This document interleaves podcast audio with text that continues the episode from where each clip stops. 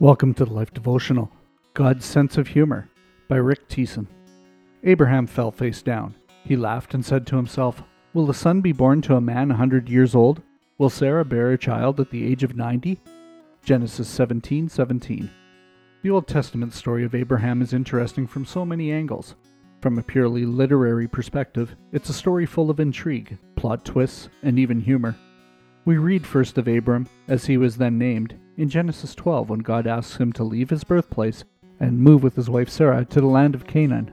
At that time, God promised to make their children and future generations into a great nation.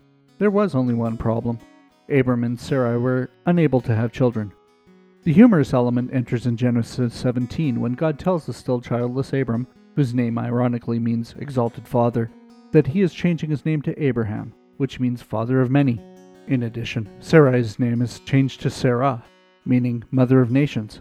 You can just imagine the snickering going on behind the couple's back after telling their friends of the name changes. Several times God restated his promise, particularly when Abram attempted to solve the infertility issue through human means. Eventually, God did grant them a son, Isaac, in their old age.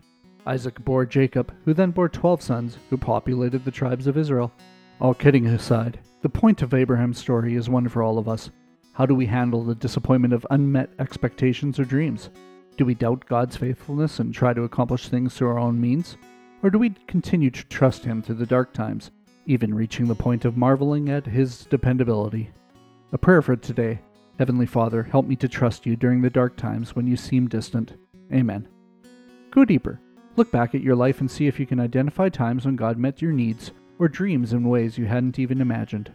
Write them down. Can we pray for you today? Come see us at thelife.com slash prayer.